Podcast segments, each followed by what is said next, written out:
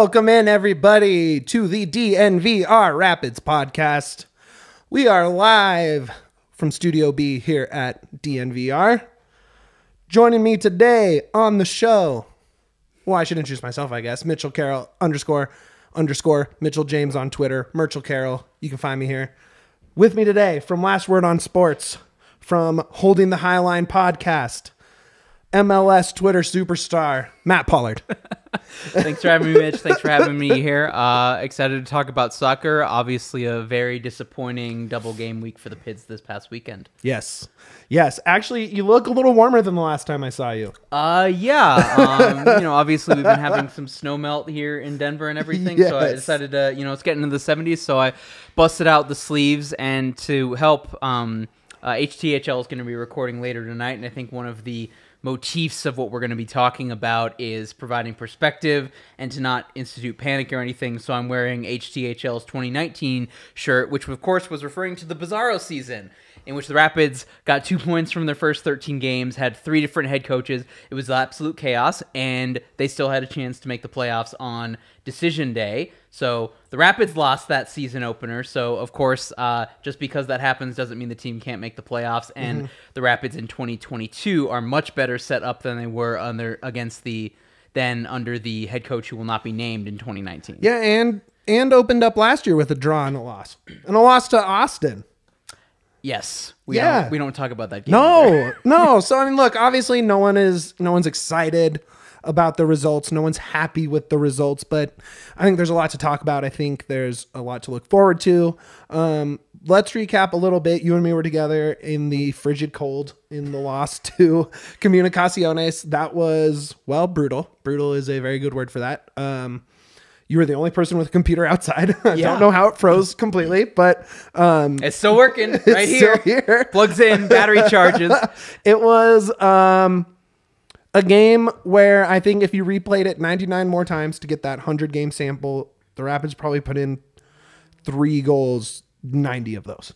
Chances were all over the place. Yeah, no, absolutely. You know, you have the. I thought the Rapids come out. I thought the energy was much better. I thought Robin Fraser did a better job in terms of setting up the lineup to be attacking. Was he a little bit too conservative in the first leg? Hindsight's twenty twenty. I'm not gonna. You you know that deflection goes over the bar in the 90th minute. And it's a nil nil draw. I bite your arm off right now to go back and have that be the result. So, uh, but you know he sets it up. Max is in the midfield. Mark-Anthony Kaye's in the midfield. Lucas Esteves is much more energetic, and they're creating chances. They're getting balls into the box. They're getting numbers into the box. You just you didn't have any other conversion other than Max's goal in I think right around the half hour mark. But you know, look, you get a red card 16 minutes into the game. Comunicaciones is playing. You know, I would argue the majority. I would argue for a significant number of those players, that's the first time they'd seen snow Yeah. in person. Yeah. Would, Juan Luis Anangonó, the striker for them, who Robin Fraser looked at once upon a time when he was at Chivas, was the DP for Chicago. Maybe there was a game in Toronto when he was here Sure. for two years. Sure, sure. He'd seen snow, but I, I think there's an argument to be made that in Comunicaciones just simply not wilting given the environmental conditions that they were in, that you could argue that they won it as much as the Rapids lost it. Mm-hmm. Um, but ultimately, the Rapids didn't finish their chances. And when you're up a man for 75 minutes in an environment you're familiar with and the opponent isn't, you don't really have any excuses to not get that second goal. No, no, honestly, none. And like you know, there's plenty of excuses with guys coming in. You know, it was they had only been with the team maybe ten days by the second leg, and and you know, I still think the team is gelling in terms of that. But there's a lot of holdovers. You know, obviously there was extensions signed. There's like the core of the team is still here. Absolutely could have got a goal, even if it was out of a set piece. They had a lot of corners. I don't have the number in front of me. They had plenty of chances. And, you know, I think we're to look back on that. You know, I don't think, I think in the grand scheme, looking back at it, missed out on CCL isn't going to haunt the team in any way, but it was just a bad loss that you would like back. Yeah, I feel like I feel like supporters absolutely have a right to be aggrieved. Uh, MLS is a better caliber league than um, the first division in Guatemala, and then obviously, you know, we've looked at it. We've seen where at the we've seen you know if you go back to like I think it was 2011 when there was still the group stage and everything. Gary Smith at the time was still very much focusing on league play, but in the preview presser that we had through Concacaf, um, Robin Fraser was asked how they're taking it, and he said very seriously. Oh, yeah. He mentioned that a lot. Yeah, so he took it seriously, or at least he said he did. The players did. I think the players deserve the most criticism for the failure this past Absolutely. Wednesday. Absolutely. Um, and so you know they tried to. I think there's an argument maybe to be made that you know could they, with the visa situation, have gotten Max into the team sooner to where he Maybe. starts both legs. Yeah. Um, obviously there's that DP striker situation which still hasn't been resolved, and We'll talk about fans that, are going to yep. harp on that. But I think that's kind of a you know you're you're you're trying to make out a fix all solution for this team right now when there's a number of things that haven't gone well in their first three games. But ultimately, they said they were taking it seriously. They played a team they were better at, and they lost. Like you said, it's not going to define their season. I don't think the Rapids were winning CCL. I don't think they were beating NYCFC in the second leg. But we've seen Uh, fans, particularly longtime fans of this team, feel right to be aggrieved in Yeah. that they've had opportunities in CCL and have underperformed, even now when they've said that they're taking it seriously. Well, and imagine if that loss in on Thanksgiving Day in the playoffs last year was a one to nil loss where Portland scored in the you know whatever thirty second minute, and it wasn't this heartbreaker end to a game that they were dominating in a season where they pull off the one seed, and you're left with that in your mouth, and then you lose to a Guatemalan team. It it makes a lot of sense to be frustrated, but I also think you nailed it with a tweet in the last week or so where you were like, look having a DP9 doesn't like they should have won that game. Like you can say, "Oh, we need a DP9. Oh, we need a DP9." That's not that's not what was missing there. Like Yeah. I mean, yes, what could we improve the strikers? Yes, of course. Like you can say that for almost every team, but that doesn't like they had all the chances in the world. How many crosses bounced in front like in front of no one? How many Yeah. bad touch bad first touches in the in the finishing third? And I just think formationally and lineup wise with who Fraser switched out and starting Max, and I think he's made some really good calls there. It's gonna sound crazy. I kind of like a little like you can't say you like what you've seen because they've lost, but like there's there's good things to pull out of that. I think Yes. there's some guys have played really well. I think Lucas has been a fantastic start to the season. Mm-hmm. Um, I mean, maybe the best player on the team so far. Lucas Esteves so far Yeah. through three games, I would argue, yes. Yeah. Um, they've been he's been playing that that vines back role that you know you guys like to call it. I think that's um a really and you know we did talk a little bit about the outside backs uh, in an interview we'll be playing later. Um, there's things to like, and I think LAFC score result is there's not much to like out of LAFC. I do think there's a lot to like out of CCL. Mm-hmm. Yeah, and look, at the end of the day, you know, Neymar scores the winning penalty to win the first ever gold medal for Brazil at the Maracanã. It's one of the best. It's the best non-World Cup moment in Brazilian soccer history. England loses at home at Wembley in penalties. It's one of the most painful moments for three Lions fans ever. So you know, uh, penalties are a crapshoot. Again, I don't think it should have been there and everything. Nope. But you know, th- there are a number of things that the Rapids could have done differently, independent of who the striker was or striker signings that happened, that should have gotten this result. And in that, fans are right to be upset about it. If nothing else, the Rapids got an extra 180 minutes under their legs to get closer to be hashtag strength at altitude by Yep. the time we get to the meat of the season. And not just that. I mean, look, obviously there's still the cup, but the schedule's opened up a lot. And if they're serious about taking this roster to a playoff spot, which I do think should still be the expectation, regardless of how they've looked, then I don't. I'm. I, I don't know. I think that. I don't think. I think you can almost wipe away LAFC after that CCL performance Yeah, I think the like let's not even think about that right now we are going to talk about that but like this roster is capable period Yes. and jonathan lewis the penalty he took off of the crossbar and back down which was a mirror of the penalty that had just missed yes, 90 seconds before, like literally the exact same penalty from Cremas. Uh, like I said, you could redo that game a million times, even if it's into penalties. The Rapids probably win a bunch of those too. Like Yeah. it's just the luck of the draw, and and I don't know. I think this is probably the last major discussion we'll have over CCL because we'll have a little more meat of the schedule coming up. But they can focus now on the MLS season for the next couple months and you you guys you know the expectations are still playoffs. This roster is set up for it. No distractions, no CCL distractions, no mm-hmm. extra tape you have to watch, no you know weird matchup where you got to fly internationally. It is now MLS time. Yep. Period.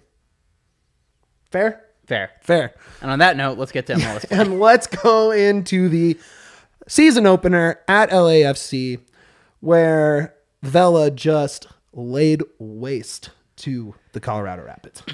I mean, I, again, I hate to. You kind of referenced it maybe a minute or two ago of just the the team's never won at Bank of California Stadium. Nope. They've historically gotten blown out at Bank of California Yes. Stadium. They normally don't start well at that. Nope. LAFC with what they have, their midfield, the distribution, distrib- distribution they have with Sifu, with their center backs as well. I'd include now the former Colorado Rapid Kellyn Acosta, who had a good game Very good over the weekend as well. This isn't a team that you can chase the game against. And so it was like the okay, you know, nine players who started on Wednesday are starting this game on Saturday. Let's see how they look. You know, they looked okay for the, about the first 15 20 minutes for me. They were playing back and forth. Lucas was getting forward. They were getting the ball in the good areas. Still didn't really have any ideas once they got there, but you know, they were, you know, it was a balance of play. I wouldn't say that LAFC was, you know, it was running roughshod over them. They weren't, you know, bunkering and countering and it wasn't a siege mentality. And then Lalas Abubakar slides in to try and cut down the ego against Kellyn Acosta, and his hand goes up and it goes into a penalty. And it's like, okay, Vela scores this. I know how this is going to go. Yep. I won't be surprised. Like, make it less worse than 3 0. Yeah. And so as soon as it was like that, again, I wasn't really surprised. I can't really be disappointed on the performance just because you saw how much they put into CCL and how leggy they were. And you go back and you look at the stats a team on full week's rest versus a team playing their third game in 10 days on the road in MLS. Like, it's almost as it's FC Cincinnati, Cincinnati at Atlanta bad Oh, in yeah. terms of those stats. So, again, I think you ever anytime you lose 3 0, you have a right to be disappointed. But given how much effort they had to put in for CCL, I wasn't surprised at all. I mean, there's a reason that they were plus 400 going into that game to win, right? Um, it it was a long shot from the start, and it's not like you know, like in May they have a stretch where they play um, in Kansas City, home for Seattle, and then uh, home for Nashville in 10 days, right? That Seattle to Nashville is so much different than that zero degree in the snow CCL match to LAFC opener. That is like, yes, it's short rest. Yes, it's the the three games in ten days things, but that was a dramatic turnaround. That is a tough turnaround in tough conditions. So, what can we take away from that?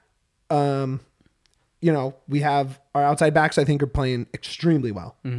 Um, the defense, which I know sounds crazy, has been a relative strong suit.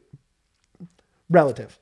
Maybe not in the LAFC game. I think in the aggregate, you like what you see. Maybe not from Lalas. There's there's a hole there. Yeah, he's Um, he was at, at his best, he's a crazy chaos merchant, and at his worst, he's a crazy chaos merchant. Yes, merchant. and, we got the worst version of that. And unfortunately, if you look at the the if you look at the defender who makes the mistake that kind of starts the you know the quicksand against LAFC, it has been Lalas. He made the mistake in the game at the bank last year that would have led to the opening goal. I believe Vela scored that, and then he also had the mistake that I think Vela had an assist that would have been on Decision Day 2019. That loss eliminating the Rapids from playoffs and everything. Brutal. So the the Bank of California Stadium is the house of horrors Yes. for the Colorado Rapids, and then specifically like it is like the deepest level of saw for for Lalas. you know who I thought were actually really impressed, and our our friend Wanners from C38 noted it. Um, Mosquito, I thought had a great game.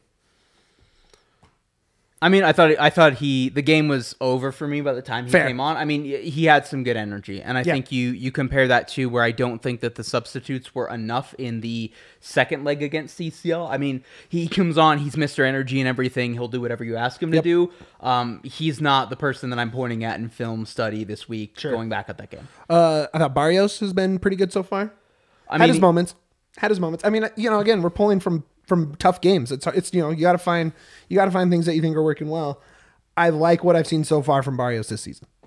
Um, I think he was he was okay in the first leg. I think the the play that individually for me sticks out in the second leg of CCL was that breakaway he had. Yep. I think around the 80th minute or something, and he kind of takes too long of a touch, and then Moscoso, the goalkeeper for Cremas, comes out and is able to get it. But I mean, I think it's. I think we're starting to learn that Barrios can be set up very easily to have success, but I think unfortunately when it's set up for the opponent to put numbers in behind and put eight or nine, ten men, eight or nine men behind the ball, it's hard for him to then find those spaces. So I mean, you know, I say him, Lucas, and then to a lesser extent, not as a criticism of them, Kaye and Max have gotten the ball into good areas and tried to do stuff with it. He Barrios hasn't had the final product, but neither is Lewis, neither is Rubio, and they've had more chances Yeah. to actually score than Barrios has. Max for as and and and, you know he was playing down in front of where we were in the press box in that second leg. Instantly, I saw him looking for space. I, I liked what I saw immediately, impact wise. Almost not necessarily the opposite against LAFC, but there is going to be an MLS learning curve for him. Yeah, there's an MLS learning curve, and I think you also compare to where Comunicaciones is coming in and certainly being more defensive. And I mean, LAFC's midfield, I think, is one of the best in MLS. Sifu's been absolutely fantastic. They added Ilie Sanchez to replace at the loss of Atuesta, and then you had Kellyn Acosta, and Kellyn Acosta, who is Mister Salty. I will avenge myself against you and everything. Like I just. Th- That game was such a trap game. I think Yep. it was, uh, you know, Yep, the yep, the yep. C38 podcast called it the double revenge game because you had Kellyn against his former team who traded him when he didn't want to be traded, and he was clearly upset about that. Yeah, he was ready to resign. Yeah, and then you had um, and then you had the um, the fact that LAFC playing the team that eliminated them from the playoffs last year. Like, just there were so many things about this game where it was almost a scheduled loss for the Rapids. And again, you can be disappointed at the result, you can be disappointed at the performance and everything, but just there's so many things where just a full week of rest, everybody clearing their head, not thinking about CCL. Let's fix up a few things defensively. Let's focus on being a little bit sharper on set pieces to where I'm expecting just such a better 90 minute performance on Saturday. It's gonna. I I agree with you 100 percent on that. I think you can expect a better looking squad for sure.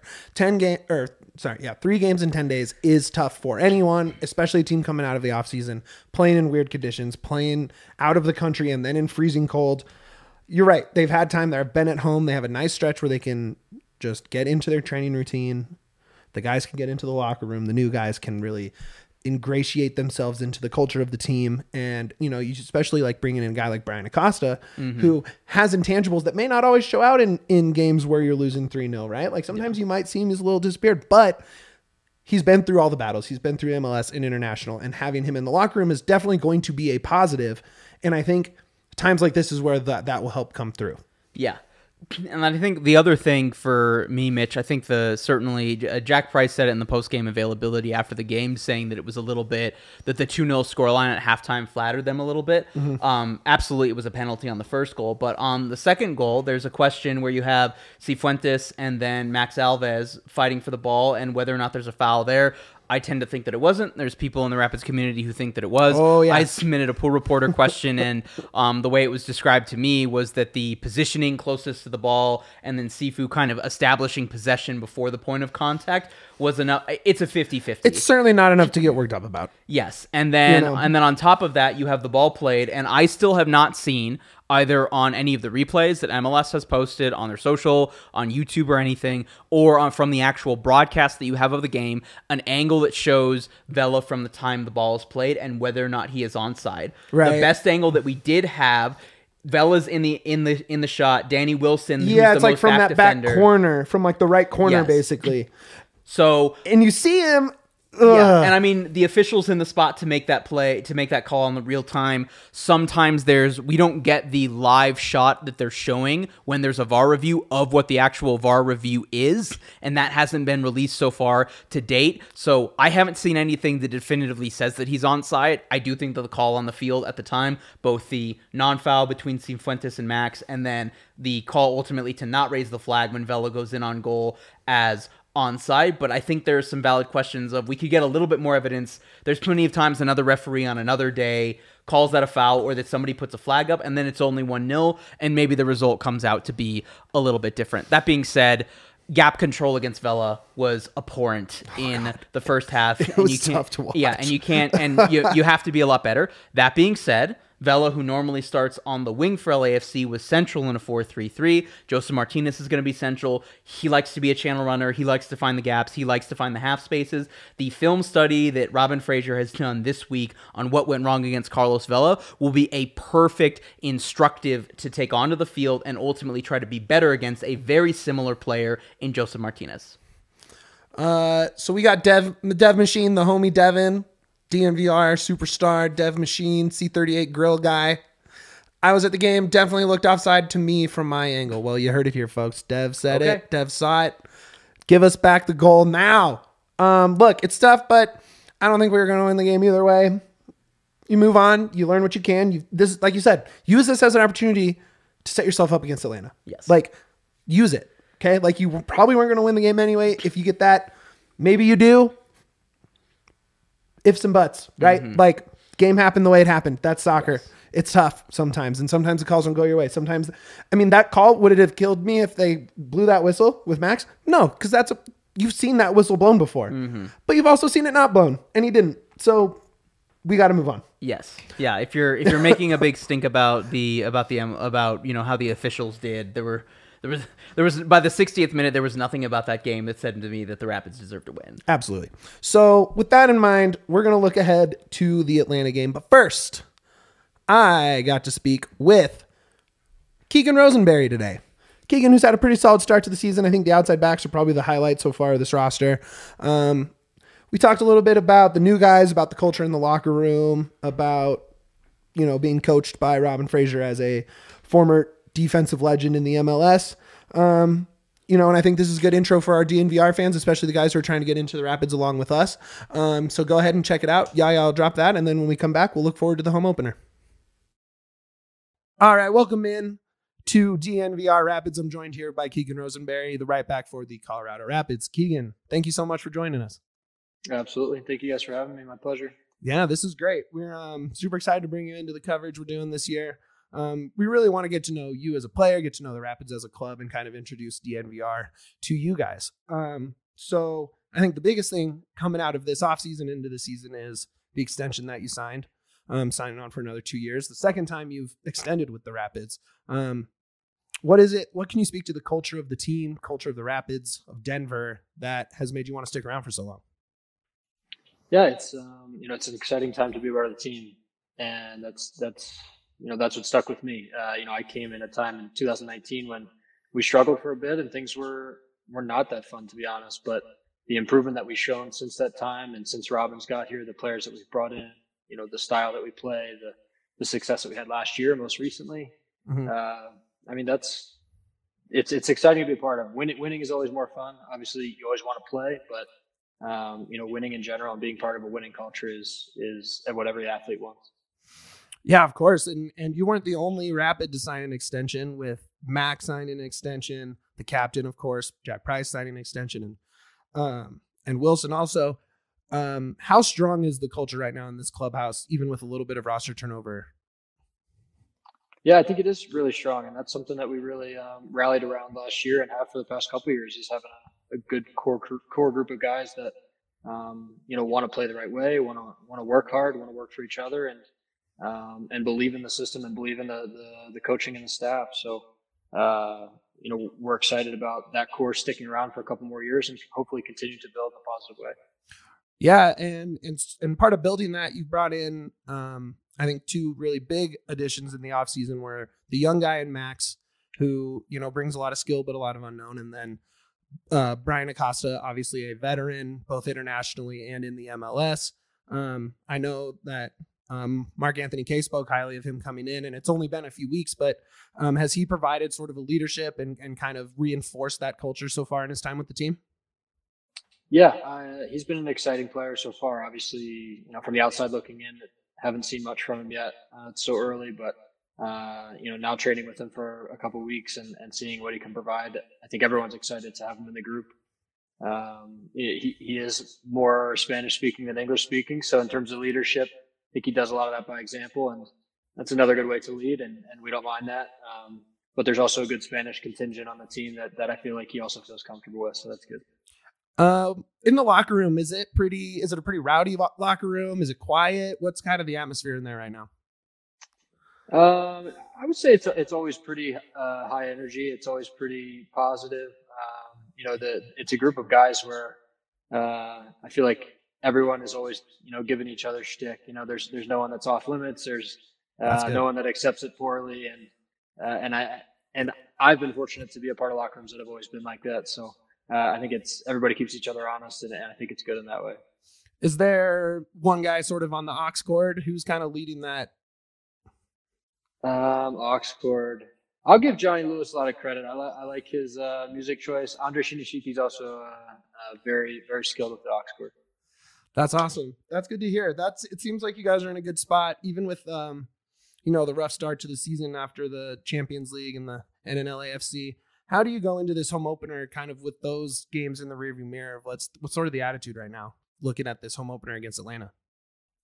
Yeah, I mean, I think we're excited. We're excited to get back in our own building. Um, we're excited to to show what we're truly capable of because I don't think anyone would think that we have, have done that yet in the first three games that we've played. And uh, specifically, I think attacking wise, uh, you know, I think obviously the second leg of the Champions League game, we had a lot of the ball, we were attacking, but but didn't finish as well as we wanted to. And then in LA, we, we just didn't create enough. Uh, we did have some of the ball, but uh, end product wasn't there. And uh, you know, I think if you look at the expected goals for that game, it was horrendous. So especially coming home, um, it'll be another good test. It's a great team to play, but um, I think we have high expectations for ourselves in terms of generating chances and, and hopefully capitalizing on those chances. Yeah, and you know, you guys have been allowed, you and and Lucas especially, have been allowed to sort of play up and, and kind of work those wings, um, sometimes even up past the midfield. Um, can you sort of speak to how Robin has entrusted the two of you guys to help kind of create the offense and still be able to come back and support that back line? Yeah, it's uh, it's a difficult position. Uh, you know, I won't sugarcoat it, but uh, one of the things that he's trusted us with is is our ability to read the game and make the right decisions, attacking and defending uh, you know, as the game flows and, and, seeing what the game needs. So it's a very situational position to decide when to go, when to stay, um, you know, decisions to make with the ball, depending on where people are and, and, and more specifically who you're playing with. You know, if, if I have Mikey outside of me and uh, in another situation I have Mark in the pocket when I turn and look forward, you know, those decisions are going to be different. Play Mark's feet, play Mikey in behind, um, you know, obviously based on the pressure that's shown as well. So uh, it's, it's, it's continuing to, to work those relationships on the field. And it is early, but um, you know we, we need to we need to have a good response after last week. Um, when you are working with your coaches now, obviously Robin is you know up top, and he kind of has to have the full scope of the team. How much does he work specifically with the defenders as a former defender in the MLS, as a former defender of the year? How much are you guys working with him specifically on skill set, system, and all that? Um, yeah, it's it's not a honed in on, maybe more so than anything else. But I think his knowledge and, and ability to read the game and, and, see things as a defender helps us a lot too. So, um, you know, maybe at times the center backs, but but also just uh, seeing the game from a def- defensive perspective. We focus a lot on defending as a team. You know, not just the back three, back five. Uh, you know, we defend from the front and and pressing as a team and, and reading cues and, and being dense and hard to break down is a lot of where our success came from last year, and, and that's what we're going to continue to do this year. Yeah, that was um, you know, it's probably tough coming off of that last year's success into how the playoffs went, and then into how champions went. Is there that kind of bitter taste left over? Have you guys kind of put that in the rear view? Or is there something you guys want to kind of rectify from that, or is this just new season, new crew, uh, kind of just working their way through it? Yeah, to be honest, I think it's a little bit of both. I think that that playoff loss is going to stick with a lot of guys until we win in the playoffs, and I, I know I, I, feel that way. That was really, really frustrating, just because uh, things set up so well for us to make a run, and and that first half of that game, we felt probably as in control of the game as we've ever felt, and uh, again, it came down to capitalizing on chances, and I mean that first half we've got. I don't know. Steve Clark makes like three really good saves, couple point blank. I mean, a uh, couple block shots in the second half from defenders, and um, yeah, I mean, hopefully you can tell it's still very, very frustrating to think about. But um, you know, wins in the playoffs are hard to come by, no matter if it is at home or not, and and that's what we're going to push for this year is to have another game first round at home, and uh, and hopefully um, rectify that, like you said. Uh, at the same time, it is a new season, and we're not going to let it affect how we approach games, game in and game out, but it will be a motivating factor going forward. All right. Um, last couple questions. I just want to do some some quick hitters here, kind of let our fans get to know you a little bit better. Um, are you superstitious as a player? Do you have anything you do before games or in training that you have to do every day? Not really. Uh, I am very routine oriented, but I wouldn't say it's due to superstition. I just kind of like to be in a routine all the time. do you do like the same pregame meal or anything like that? No, it's really more just like timing. You know, I like to eat three and a half, three hours, 45 minutes before the game, but what it is, no, not specifically. Uh, is there any weird superstitions in the locker room that you could share with us? Uh, our equipment guy pretty much likes to play the same playlist, like at the exact same time when the players arrive to when the kickoff happens. Okay. Yeah. Nice. Nice. Any specific songs in there that you like? Uh, there's a there's actually a wide range. Um, Uh-huh. He tries to curate the playlist to our different cultures in the locker room. We've got a couple English and uh, Scottish guys. We've got you know South American, Latina corner, and um, Mhm. some some guys like hip hop. Some guys, you know, a lot of different stuff. But he does a good job. Well, what about you? What would be on your your game day playlist? Um, I enjoy the mix, but I would say anywhere from hip hop to um, like EDM, house, chill house, uh, even even some of the you know the Latino music, like the Urbano remix stuff, is, is cool to me too. Awesome. And then last one we'll do is uh, what's your favorite uh, spot to go out in Denver? Mm. Um, I would say Federales. Oh, nice, nice, nice choice. We love it. Thank Keegan you. local already. Thank nice. Awesome. Well, Keegan, thank you so much for joining us today. Thank you for joining us on DNVR Rapids. Hopefully, we can get you down here on the show, maybe here in the studio one time. I would love that. Thank you guys. Thanks for having me. Awesome. You have a great day and good luck this weekend. Thank you. man. You too. All right. Welcome back into DNVR Rapids here, live in Studio B, joined by Matt Pollard from Last Word on Sports and holding the High Line.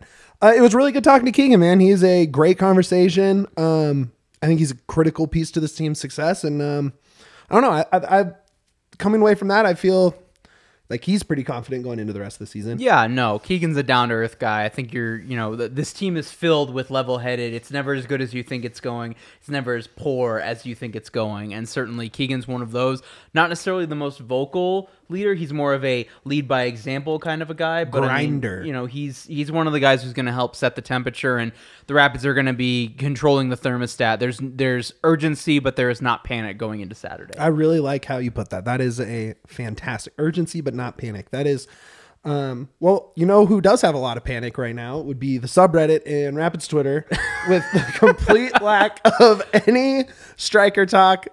Um, they dangled just a little bit of something, which is not much. It is a rumor of something that probably doesn't pay off this season, but Multiple Irish sources reporting that Derry City striker Michael Harris is on his way to Colorado on a multiple year deal.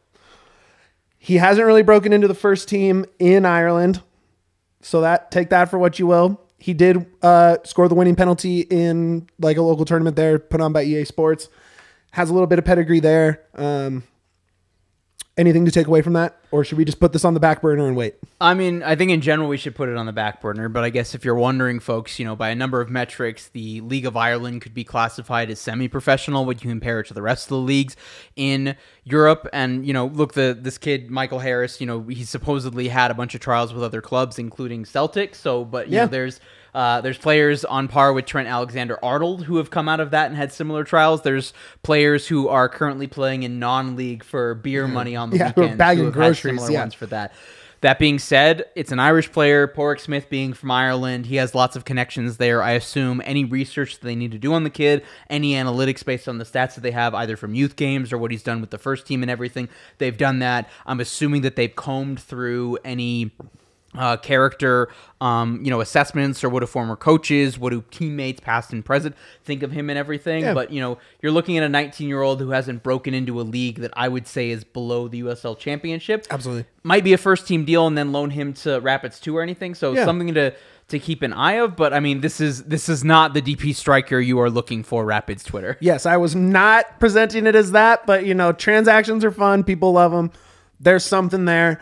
And I do think, you know, I do think there's some interesting names down at Rapids too, if this is where that ends up. I definitely think it's something to keep an eye on.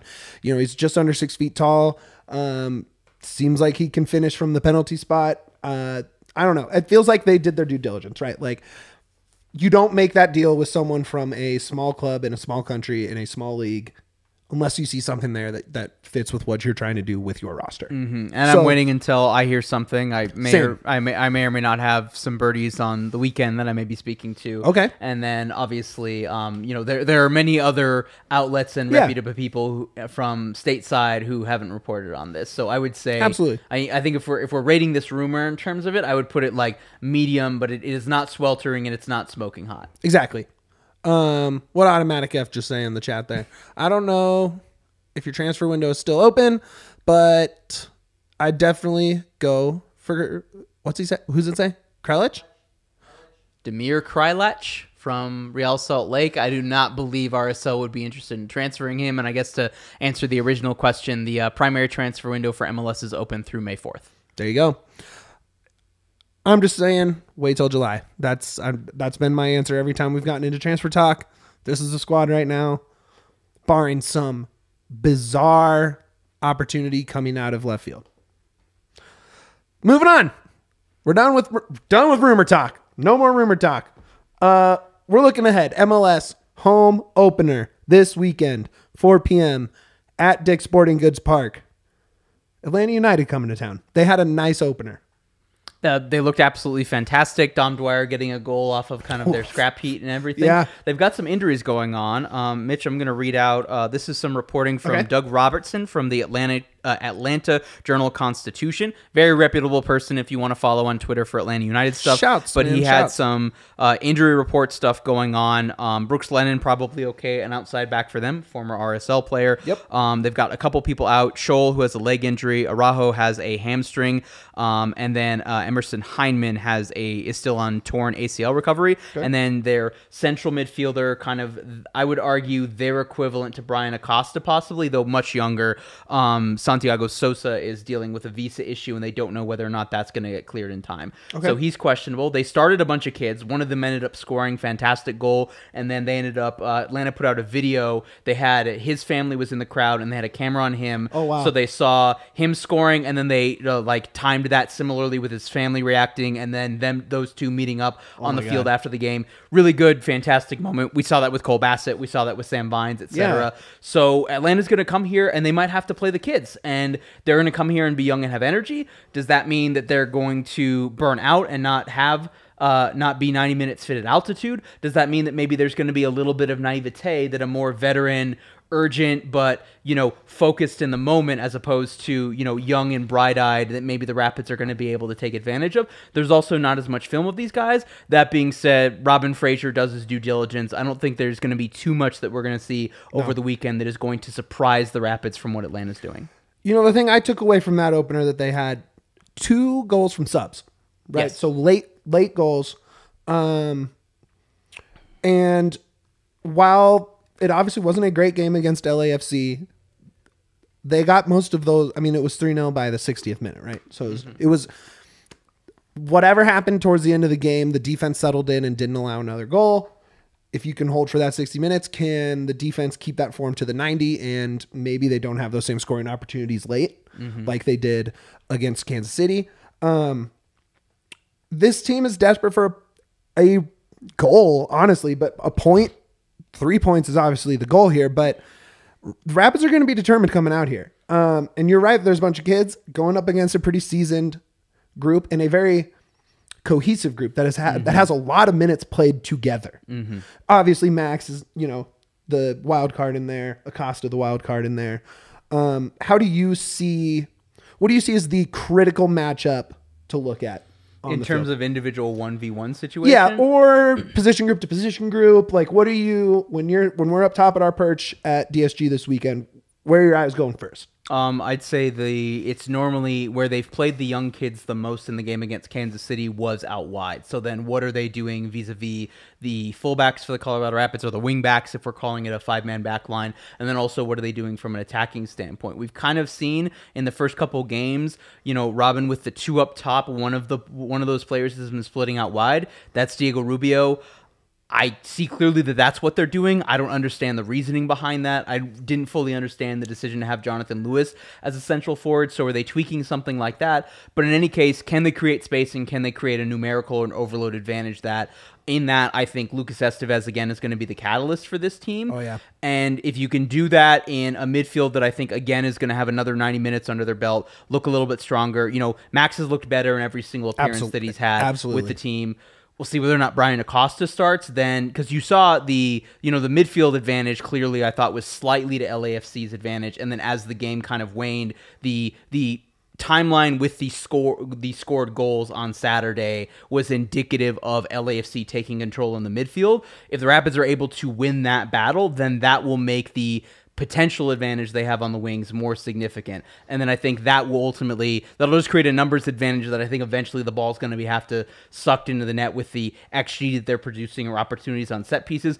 One concern that I do have on set pieces, Miles Robinson, I'd say second to maybe only um, I'd say Alexander Callens for NYCFC, and I'd say Walker Zimmerman for uh, Nashville are the only two that are better defensively on set pieces. So is Atlanta coming in with a zonal marking? Are they going man to man? And if so, who is uh, Robinson marking man to man? That's probably the that's the distinct area where I would say Atlanta has a position of strength, where the Rapids are looking to have a position of strength.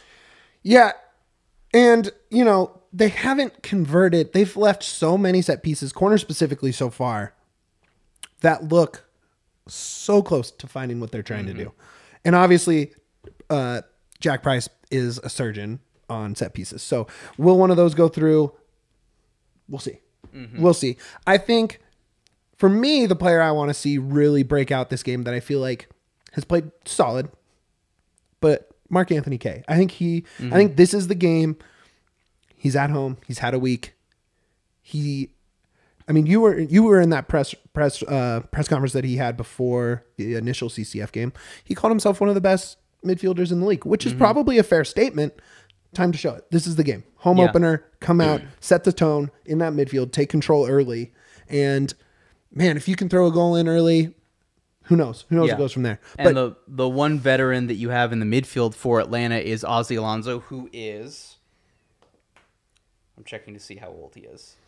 Um, who is 36 years old. Yeah. Um, and you know he's been I can't remember where he was. I think he was in Minnesota the last couple of years and everything. And so where's Ozzy Alonso's legs going to be in the 75th minute when Oh, Max- Jonathan Lewis yeah. comes into this game? When he's you know Ozzy Alonso is like the he's the dad driving a bus of all the teenage homegrowns trying to corral them, and it worked against Sporting Kansas City. Is it going to work at Mm-hmm. altitude? And the other thing you brought up, Mitch, regarding set pieces and everything, Atlanta plays in the Eastern Conference. There's no altitude teams in the Eastern Conference yeah. with COVID and everything. We haven't had a lot of cross conference play. The last game Atlanta played at altitude was in the first half of the 2019 season. There are new players to MLS Oh, yeah. who have not even experienced this Yeah. in MLS at all. And then if you're talking about the physio guys, where normally for those Eastern Conference teams, they think about it the week before they're playing at RSL, at Colorado. Okay, let's do a few things differently, and then total knowledge dump as soon as that game's over. Mm-hmm. So there's players who are dealing with that, and the crosses are a little bit different. Jack Price has talked about it. I've spoken to Colorado Rapids goalkeepers who have mentioned it. The ball moves differently at altitude Oh, yeah. than it does at sea level. Brad Guzan hasn't had to deal with that in two years. It's just that little bit of a difference where you were talking about, Mitch, where they're so close to going off to So where he misjudges it slightly and Lalas Abubakar is able to smash that thing in the back of the net. look, you're so like, if this is the game where Max, the Max, Mac, Price, Esteves, we're gonna see it click, right? And I think Devin just commented and Yaya threw it up and you know we missed it there, but here it is again. I hope they come out looking for more passes through and fewer crosses. And I think this is the game to take over through the midfield. Let Mac and Max really work it because the crosses were well, I, th- I think it was getting pretty frustrating to watch because it was cross, cross, cross, Yeah. cross, cross, cross, cross, and not much of a target in the middle. Yeah. right? Well, I mean, it's No disrespect to Diego Rubio, he is under six feet tall. Yes, he's not Miles very big. Robinson is taller than him. Brad Guzan is taller Yes. than him. So you know, and I think certainly that was indicative. I think definitely against LAFC, and for sure once they had the man advantage of just volume chances of let's just put it into the mixture, and then eventually one of these is going to come up good. But if you look at it, Mitch, for me at least, and the XG proves this as well, the best opportunity the Rapids had was where. Uh, Esteves comes down, he combines with Max, and then it's Esteves who gets the shot at the top of the box. I believe goes off at the face of an LAFC player, and he gets reviewed for a concussion situation. So, you know, I agree with you. And also, when you're doing something that's predictable that you know is a low chance of coming in, that just makes it so much easier to manage and anticipate that for the defenders. I think Rosenberry and Esteves coming in, and then particularly with Max, and I wish I had like the Pep Guardiola like tactics board and everything of just like the let's get uh, Max and Kaye maybe five, seven yards from the top corner of the box, Please. whichever one of the wing backs is going forward and everything. And instead of just putting a cross in from 20 yards out into the box and everything, either cut inside, take it to the touchline, or do some one two situation with that midfielder. That is going, that's going to create a change in the phase of play that is going to make Atlanta, that's going to open up space. Atlanta's going to have to anticipate it. And then you have a chance to get something actually in on goal that led to the max opportunity. Um, that led to, I think, the best chance for the Rapids in the first leg of CCL for Jonathan Lewis, as opposed to just lumping it in for Diego Rubio, who can be a fox in the box. It's hard when both center backs and the goalkeeper are both six feet tall. Yeah, and and man, Esteves has been so good with the ball at his feet. Rosenberry has been consistent as all get out. Just sending across and just feels. I don't know what the exact word I'm looking for here is, but it just feels like it's not. Like work it a little more, right? Mm-hmm. Like massage it out. Like you have, there's creativity there. Like you can go Esteves, Mac, Mac. Or It's sorry, too Est- mechanical. it, exactly. Like find some creativity, dude. Max with the ball at his feet is exciting. And we haven't seen enough of it. And he hasn't seen enough of it. Like, let him cook this game. Let him get in there and find Rubio on a through ball. Right. And then Rub and then like we've all seen Rubio finish that. Like we you know, the, yeah, he's not the DP9, but like I know he can put the ball in the goal. You know he can put the ball in the goal. Mm-hmm. So let's get through the midfield to that spot. And Yeah. don't just rely on Esteves placing the perfect ball mm-hmm. because that's what it's going to take. Yeah. Because you just don't have the targets that you've had. Like last year, at least in the second half, you can cross it into Badji. It's not mm-hmm. always going to be successful, but I mean, he scored enough goals that it's like, okay, that works. That's not going to work this time. I I want to see that midfield breakout game more than any position group on the team. Yeah.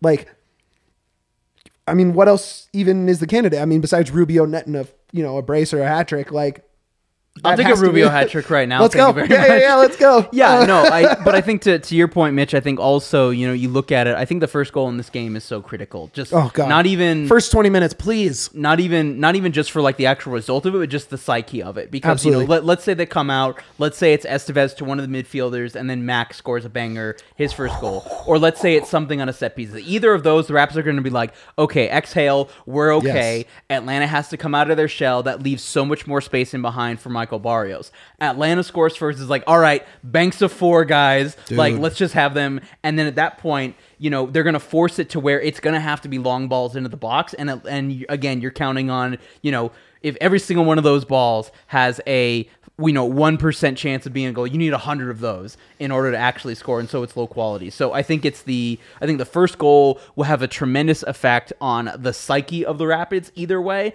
and also on the game state. And even more so, like those two will combine with each other. So if the goal is scored by Atlanta, it's a bad psyche for the Rapids and sets them up for the worst game state based on how they like to play. If the Rapids score first, it's advantage to them psychologically. It's advantage to them in terms of how that changes the game tactically. Looking at, I just pulled up DraftKings now because because I wanted to look at some goal scorer props. None up yet, so you know we'll update that maybe in the mini pod later this week. But first goal of the game, Rapids minus one forty five. They do DraftKings at least. The odds guys are expecting the Rapids to come out and set the tone. Mm-hmm. Would you? Is that what you're? I mean, how do you? Walk me through the first 20 minutes of this game. How, what are you expecting to play out? The Rapids come out energetically. I think C38 and the crowd is trying to be the 12th man absolutely on the field. And I think the Rapids come out with energy. The movement off the ball when they have the ball and when they're out of possession is better. I think the pressing is better, particularly in midfield and on the center backs. Um, and I think Diego Rubio comes out, you know, with a metaphorical knife between his teeth, ready to do something. like, yeah. And so I think there's I think there's a chance for the Rapids to try and swarm them. I think so too. I think some I would expect a response almost similar to the first 20 minutes of the game against Portland on Thanksgiving. I like that. What uh starting 11 wise, do you think we get the same starting 11? Um, in terms of there's been so many of them. I Sure. guess the um So I guess that, you know, that's Jonathan Lewis.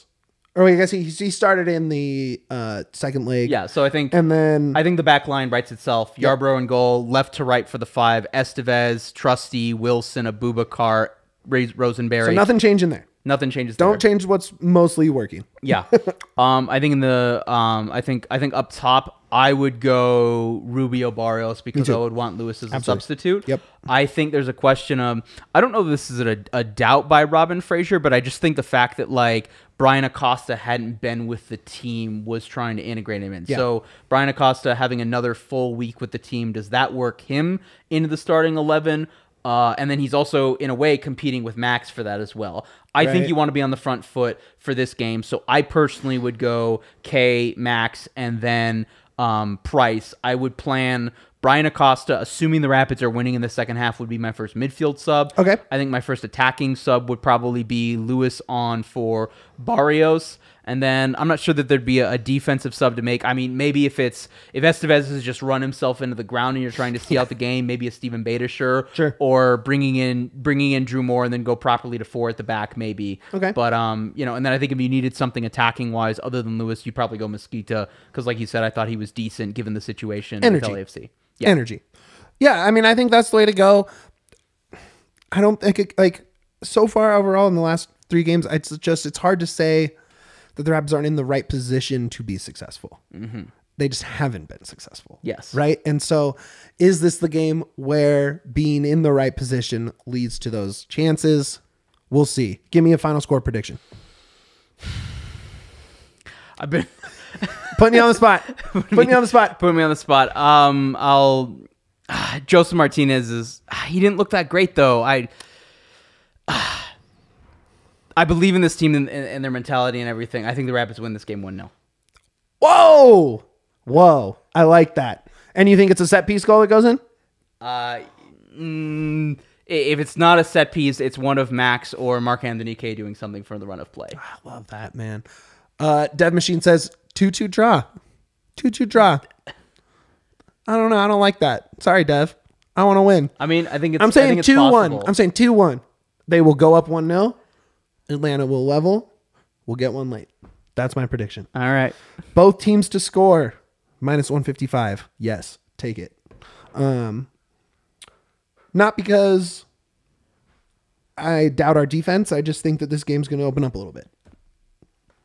You here? You want to throw in a prediction? 3 1 Rapids!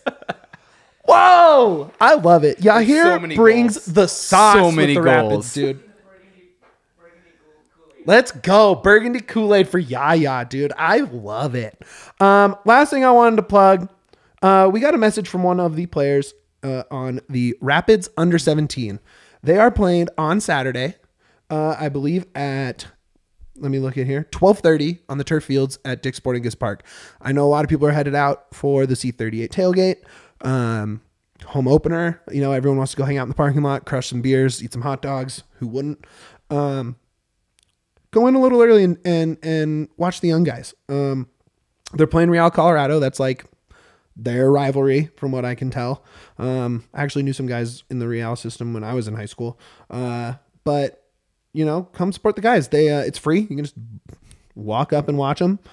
I don't know if there's it's I mean, I'm not saying go scout them. I don't know how much you can pull out of it, but you can definitely go support them and go cheer for them and and um Yeah, I mean, have you ever have you ever been to one of these matches before a game? Um, I've been to them in the past, not anything since COVID happened and everything. Sure. I mean, it, it looks like a training ground game in terms of how many Sure. people are there and Yeah. how you can hear everything. But I mean, you know, it's a, um, you know, these U17s have been good. What you've seen from the Rapids Academy, there is a player on that U17 team right now who will sign a homegrown contract for the Colorado Rapids. You heard it here. Yeah, go check them out. Support them. Look, I think the biggest thing, and especially as as DNVR, and you know, not even speaking on that big of a level, just me personally getting into this MLS coverage, uh, there's definitely a lot of community around this club. Um, C38 does a great job fostering that, but I think part of that is supporting the club from top to bottom. And if the under 17s are literally just down the way from the parking lot, go catch them. Go see what they're doing. If you're not waving flags and lighting off flares at a Banging the drum. U14 Boom, game boom, boom, at boom, 10 boom, boom, a.m., are you even a Rapids fan? Yeah, come on, bro. Do you even pid? Do you even Hashtag pid? do you even bid? All right, that'll do it for us this week here on DNVR. Do you want to plug anything real quick? Uh, yeah, folks, follow me on Twitter at LWS Matt Pollard. Uh, Rabbi and I are podcasting tonight, so if you've got any at last minute Ask HTHLs, tweet that at Rapids96 Podcast. Um, and I'll be at the match on Saturday. Yeah, we'll be hanging out in the press box for sure. Um, I think you described holding the high line perfectly to super producer Kale. It is soccer homework, and do your homework for this game. It will definitely help you watch it. Look, I, I mean that makes it sound bad.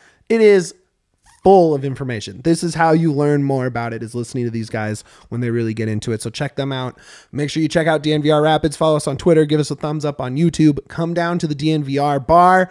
Get your Rapid shirt. I ordered some really cool merch today, which I won't say what it is specifically, but it is something we've never done before at DNVR, and you're gonna love it. So make sure to check that out. Follow me on Twitter at underscore underscore Mitchell James. Follow Yahir at Yahir G Vasquez, and we'll see you next week.